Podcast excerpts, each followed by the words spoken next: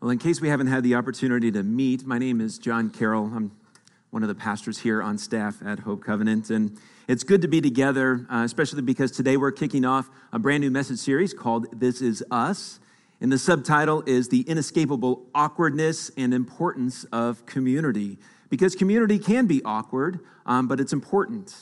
And if you've ever been to a church, you've probably heard somebody talk about community and maybe say that community is good for you.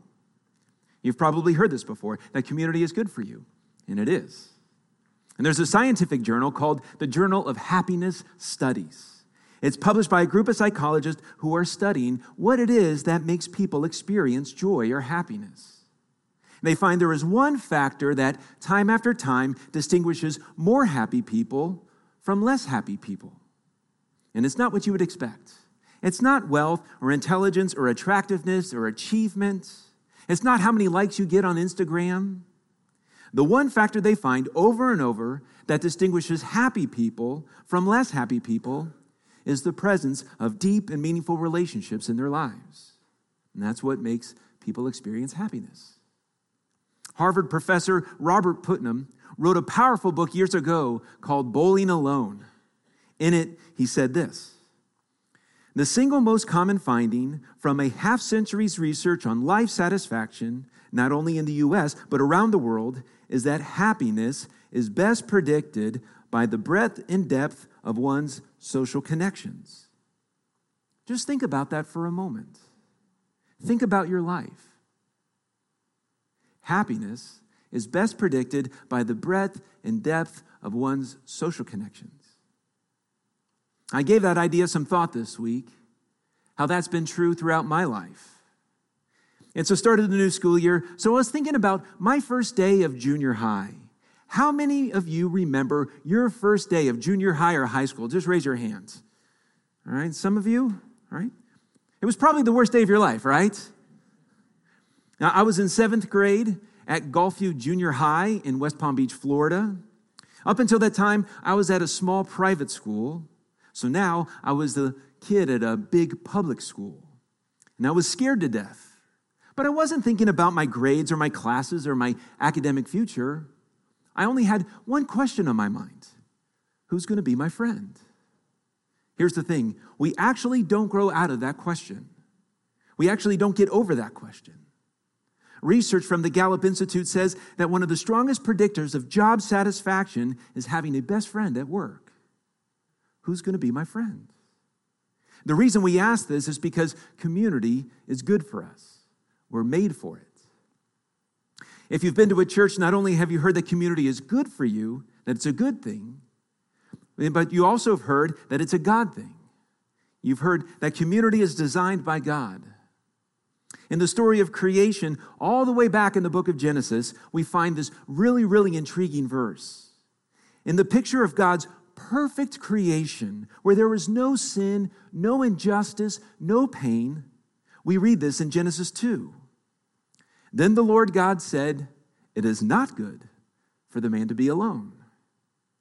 In all of the goodness of creation, there is this one outstanding not good, and it's aloneness, it's isolation, it's a lack of community. God created woman and thus began the first relationship, the first community, the first family. God made us for community. It's something God cre- designed. Community is a good thing. It's designed by God, but there is a third characteristic that we are probably less likely to talk about in church when it comes to community. And it's that community is elusive. Community is hard to find. Some of you are in a season where it's been difficult to make friends or find connections or feel like you're known or think you're loved. Some of you may have just moved to the area or started going to a new school. And you've been thinking a lot about old friends. And you're struggling to find new friends, new connections that sort of live up to the old ones. Some of you have been looking for people with whom you can really connect and trust, but you don't have time and they don't seem to have time either. Everyone's in a hurry these days. Some of you are just out of a relationship or a marriage, and it's painful. You're not sure what you should do, not sure what you should say. Some of you are just into a relationship, and you're not sure what you should do or what to say. Some of you are dealing with a struggle or a sin or an addiction, and you're not sure you can trust someone, that you can share that story. Some of you have a calendar that is so booked up, so filled with appointments and events and to dos and family needs, but you're just going through the motions. And inside, you're just alone in all of it. Now, here's the thing about this, and this is really important. Just because you're with people doesn't mean that you're in community. Just because you're with people, just because you have a lot of connections, just because you have 17,000 friends on Facebook, doesn't mean you're actually in community. Community is a good thing, and it's a God thing, but it can be an elusive thing. And maybe that's why some of you are here. Maybe if you're honest, you feel kind of frustrated. You're tired of looking for it. Maybe some of you are tired about hearing about it. We can sometimes make community sound so amazing, so aspirational, but it can be painful if it seems out of reach. So, for our time together this morning, I want to do something a little bit different. I want to walk through a series of practical how to questions about community. Now, if you came to church this morning thinking, I want to hear stuff that's just mind blowing, well, this is going to be a little bit different. Okay? And so I want to stay real concrete, real candid, real practical with five simple how to questions about community, starting with this one How do I find community? Real simple thing. Well, the first thing we need to see with this question is how we won't find it. You won't find it unless you do something about it. My family moved from Florida nearly six years ago, and we used to have this incredible community where we did life together. And we were on a mission to find it here in Kansas. We go to church on Sundays, sometimes two or three churches in a single day. We caught the 8 a.m. service at Church A, and then went to a 9.30 service at Church B, and then raced across town to catch the 11 o'clock service at Church C. Our relentless search for community was painful, but in the end, it led us here which is still kind of painful. I'm just kidding. We love it here. And we're grateful for what God was doing in our lives to bring us to this point. So, back to the question how do you find community? The first step is to always take the initiative. That's always the first step. I love how Jesus challenged people when they were craving something, hungry for something, desired something. He challenged them to take a step. Listen to what he says. He says, Ask and it will be given to you. Seek and you will find. Knock and the door will be open to you. Notice that each one of these results hinges on a personal action, a personal step of initiative. This is especially important in our relationships. Finding community starts with seeking. And I know this can seem really basic, really simple, but for some of you, God brought you here this weekend just to hear this. You've got to take a step. You need to step out. You need to take a risk. Maybe that means the Sunday morning Bible immersion hour. And it's not too late to sign up. Maybe it's in getting involved in a hope group or small groups here. Or maybe it's the Tuesday evening intentional discipleship group. Maybe it's simply introducing yourself to three people before you leave today. If you're an introvert, make it just one. Just one is enough. But here's the thing your experience at Hope Covenant is going to be based more on your initiative than the quality of our programs or ministries. Take the initiative. Maybe God has something surprising in store for you. The first question is How do I find community?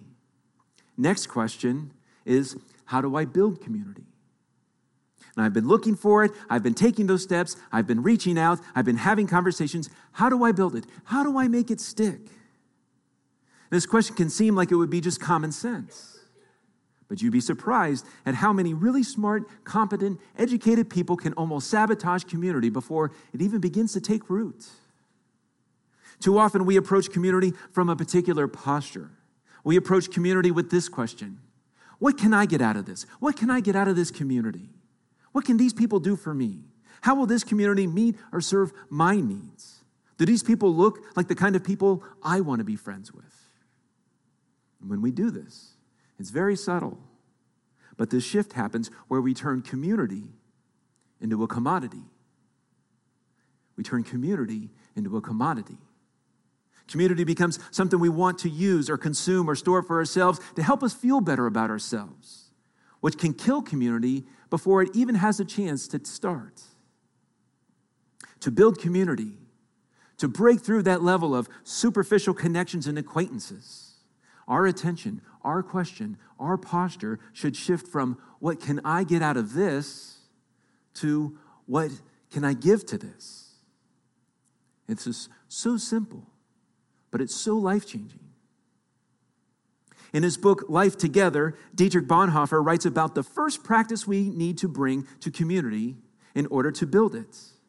The first thing we need to do, listen to what he writes. He said, The first service one owes to others in fellowship consists in listening to them. And I get frustrated because I want this to be like rocket science, you know, or like super spiritual and deep the first thing we're supposed to do, the main priority we bring at the beginning, is just listening, attending to someone else, being focused on someone else's stories, their questions, their needs. And then listen to what he says. Many people are looking for an ear that will listen. They do not find it among Christians because these Christians are talking when they should be listening. Ouch. Bonhoeffer goes on to say this is the beginning of the death of the spiritual life. This is how serious this is. In the end, there is nothing left but spiritual chatter and clerical condensation arrayed in pious words, in godly words. Have you ever been around a Christian who just loves to hear themselves talk? Years ago, I was in a small group for married couples, and there was this guy who was always had something to say about the scriptures or about sports or politics or religion to the point where no one else could get a word in edgewise, and everybody was annoyed. Until finally, Amber told me I just needed to shut up.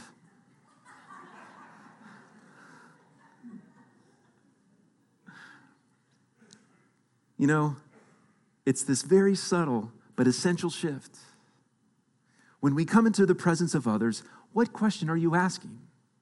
What can I get out of this? Or what do I have to offer? Am I excited about everyone getting to know me and my stories? Or am I here to learn about their stories, their struggles, their questions, their perspective? I have a friend, Keith, who every time we talk says the same thing. He says, Hey, John, catch me up on you first. It was convicting as I thought about that because that's not how I actually approach community in my life. My first instinct is so often, what can I get out of this? What's in it for me? It's really important to understand that Scripture teaches us to actually approach this from a posture of listening. In the New Testament, James writes this He says, Everyone should be quick to listen, slow to speak. Well, who does this apply to? Everyone. It doesn't matter if you're the leader, it doesn't matter if you've been in the group the longest. It doesn't matter if you feel like you know more. It doesn't matter if you feel like someone else doesn't know enough and you have all the answers. Everyone should be quick to listen, slow to speak. And here's my challenge to you right in your community. As you're trying to build it, try this step, especially if you feel like you struggle to make connections. Just ask questions, get to know people, remember their stories. Ask them about it next time you see them. And when this really starts working, something really amazing happens. You'll find that you have people in your life who want to listen to you and who want to know your stories, who want to be with you in your struggles. How do we build community? We listen, we lean in. We start with the posture of attending to others.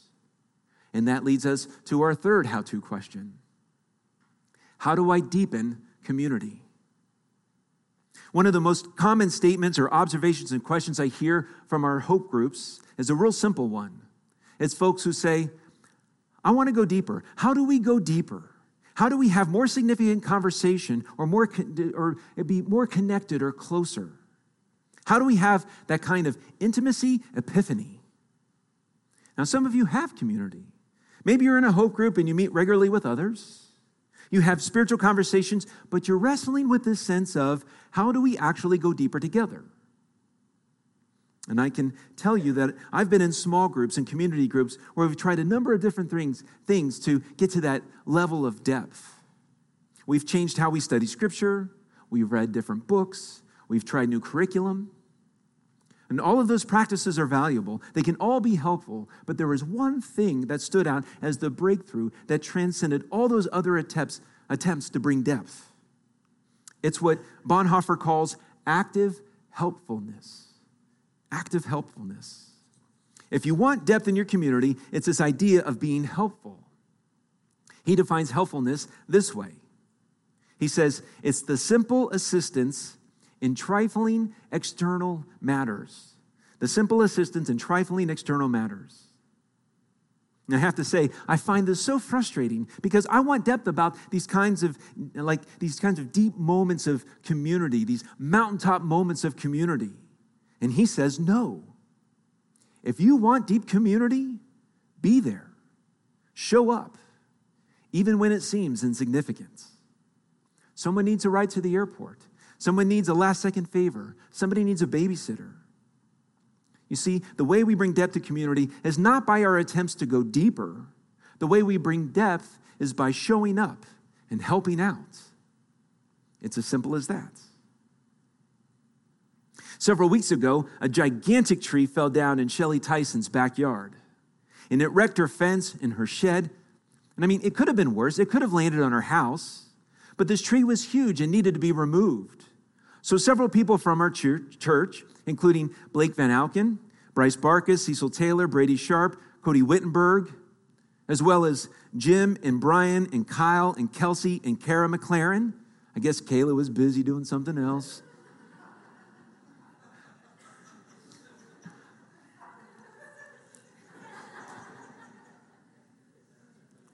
They all came over and they helped cut the tree up and remove it. But here's the thing we live in a culture where we worship our time. Our time is our treasure. There's a real popular saying around this idea. Most of you know it. We say, time is what? Money. Time is money.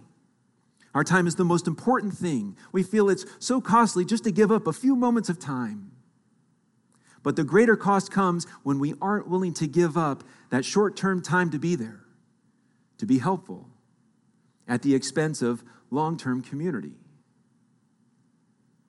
Listen to how the writer of Ecclesiastes paints this picture. He says, Two are better than one because they have a good return for their labor. It's actually more efficient. If either of them falls down, one can help the other up. And then he writes, but pity anyone who falls and has no one to help them up. Have you ever seen anyone fall or struggle? Maybe go through a moral failure and have no one to stand with them?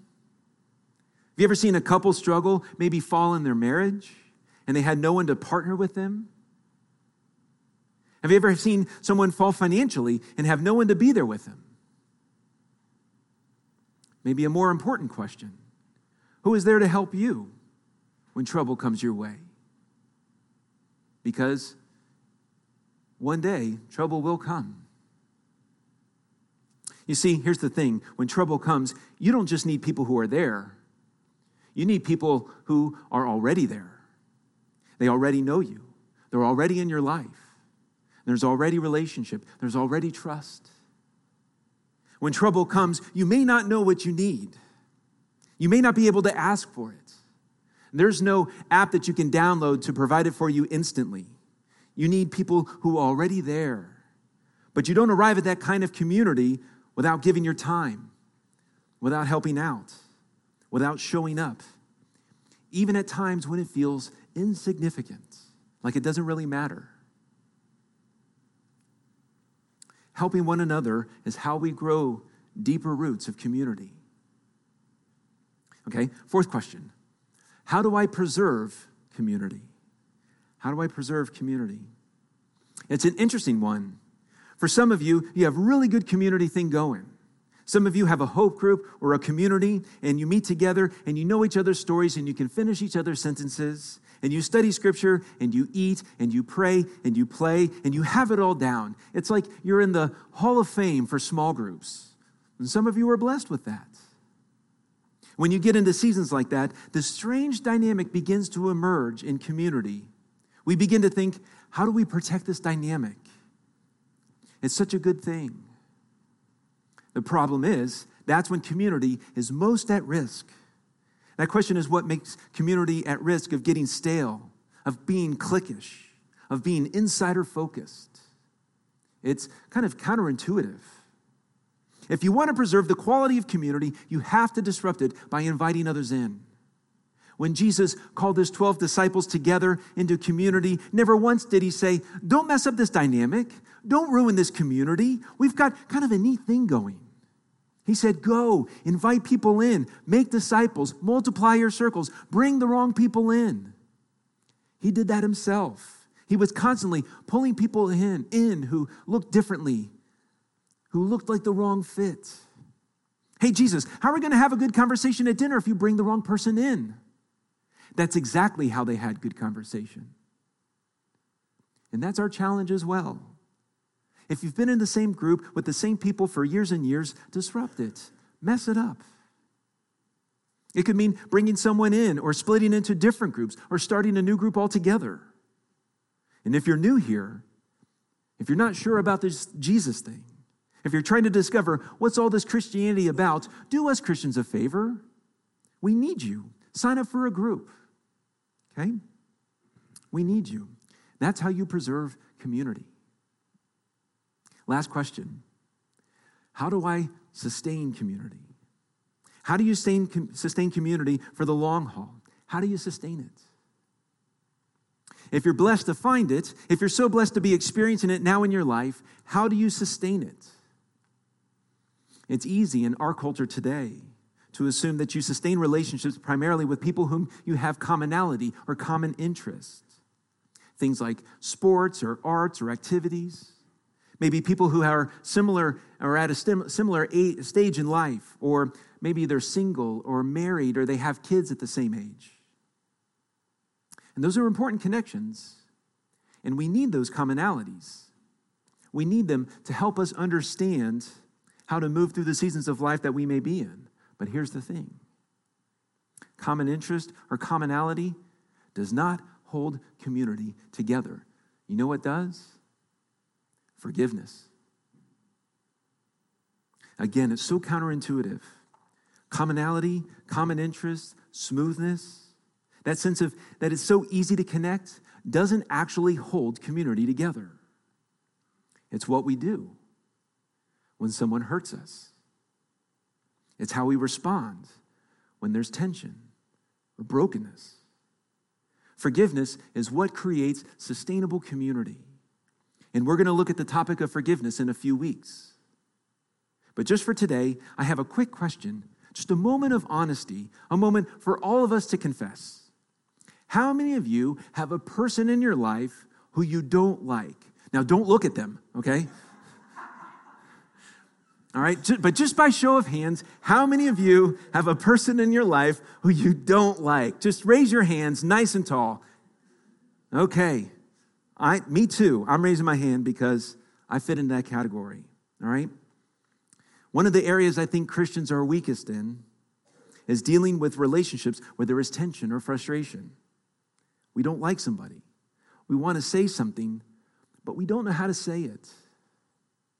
A friend of mine told me about a conflict with one of his friends, and it wasn't even a major one, but they never talked about it.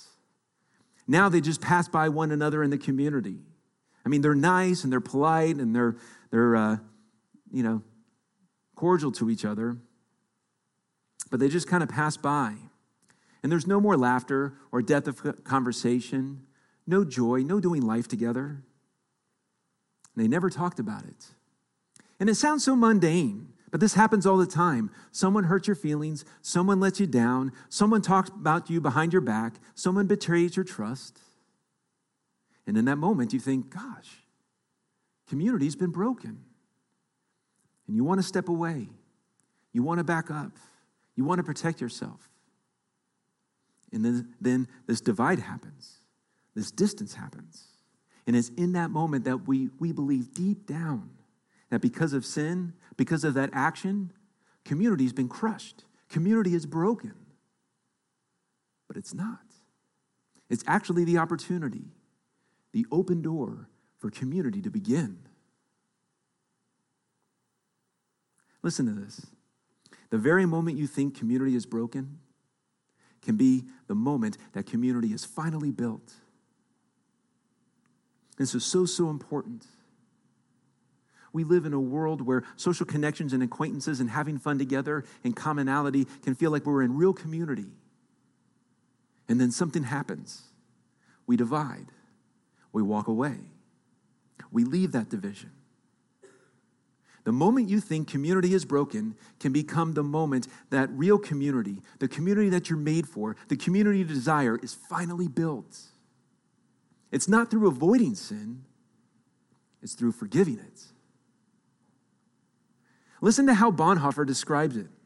This is so powerful. He says this here, in that moment of sin or pain, the Christian suffers the rupture of his fellowship with the other person that has had its basis in Jesus Christ. But here too, it is only in bearing with him that the great grace of God becomes wholly plain. To cherish no contempt for the sinner, but rather to prize the privilege of bearing him means not to have to give him up as lost, but to be able to accept him and to preserve fellowship with him through forgiveness. To preserve fellowship with him through forgiveness. You see, it's not when things are going smooth, it's when things are painful, when relationship feels broken, that the great grace of God can become wholly plain in your life. And this gets really practical and really personal for many of you. Some of you right now are holding something against someone in your community.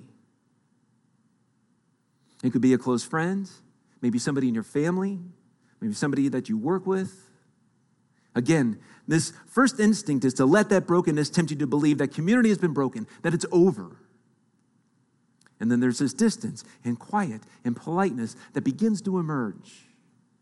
The only way we, to sustain community, whether it's in a friendship or in a marriage or a family or a ministry or a hope group, is through forgiveness, through bearing the burden of someone else's sin and forgiving.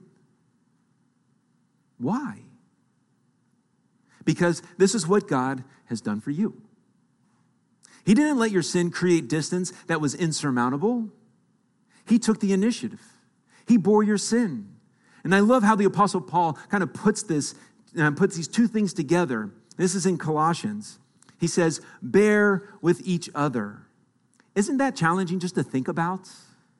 Just to bear with each other? Sometimes this is the best we can do. Bear with each other and forgive one another. Amber talked about the one another faith last week. Bear with each other and forgive one another if any of you has a grievance against someone. Forgive as the Lord forgave you. Is there anything you can do that God could not forgive? No. What good news is this? Some of you need to hear that. Some of you need to lean into that this weekend. The corollary is also true. Is there anything anyone can do to you that you can't forgive? No. Not by your strength, and not by your determination, and not by your willpower, but because you've experienced the community God has offered you with Him through His forgiveness in your life.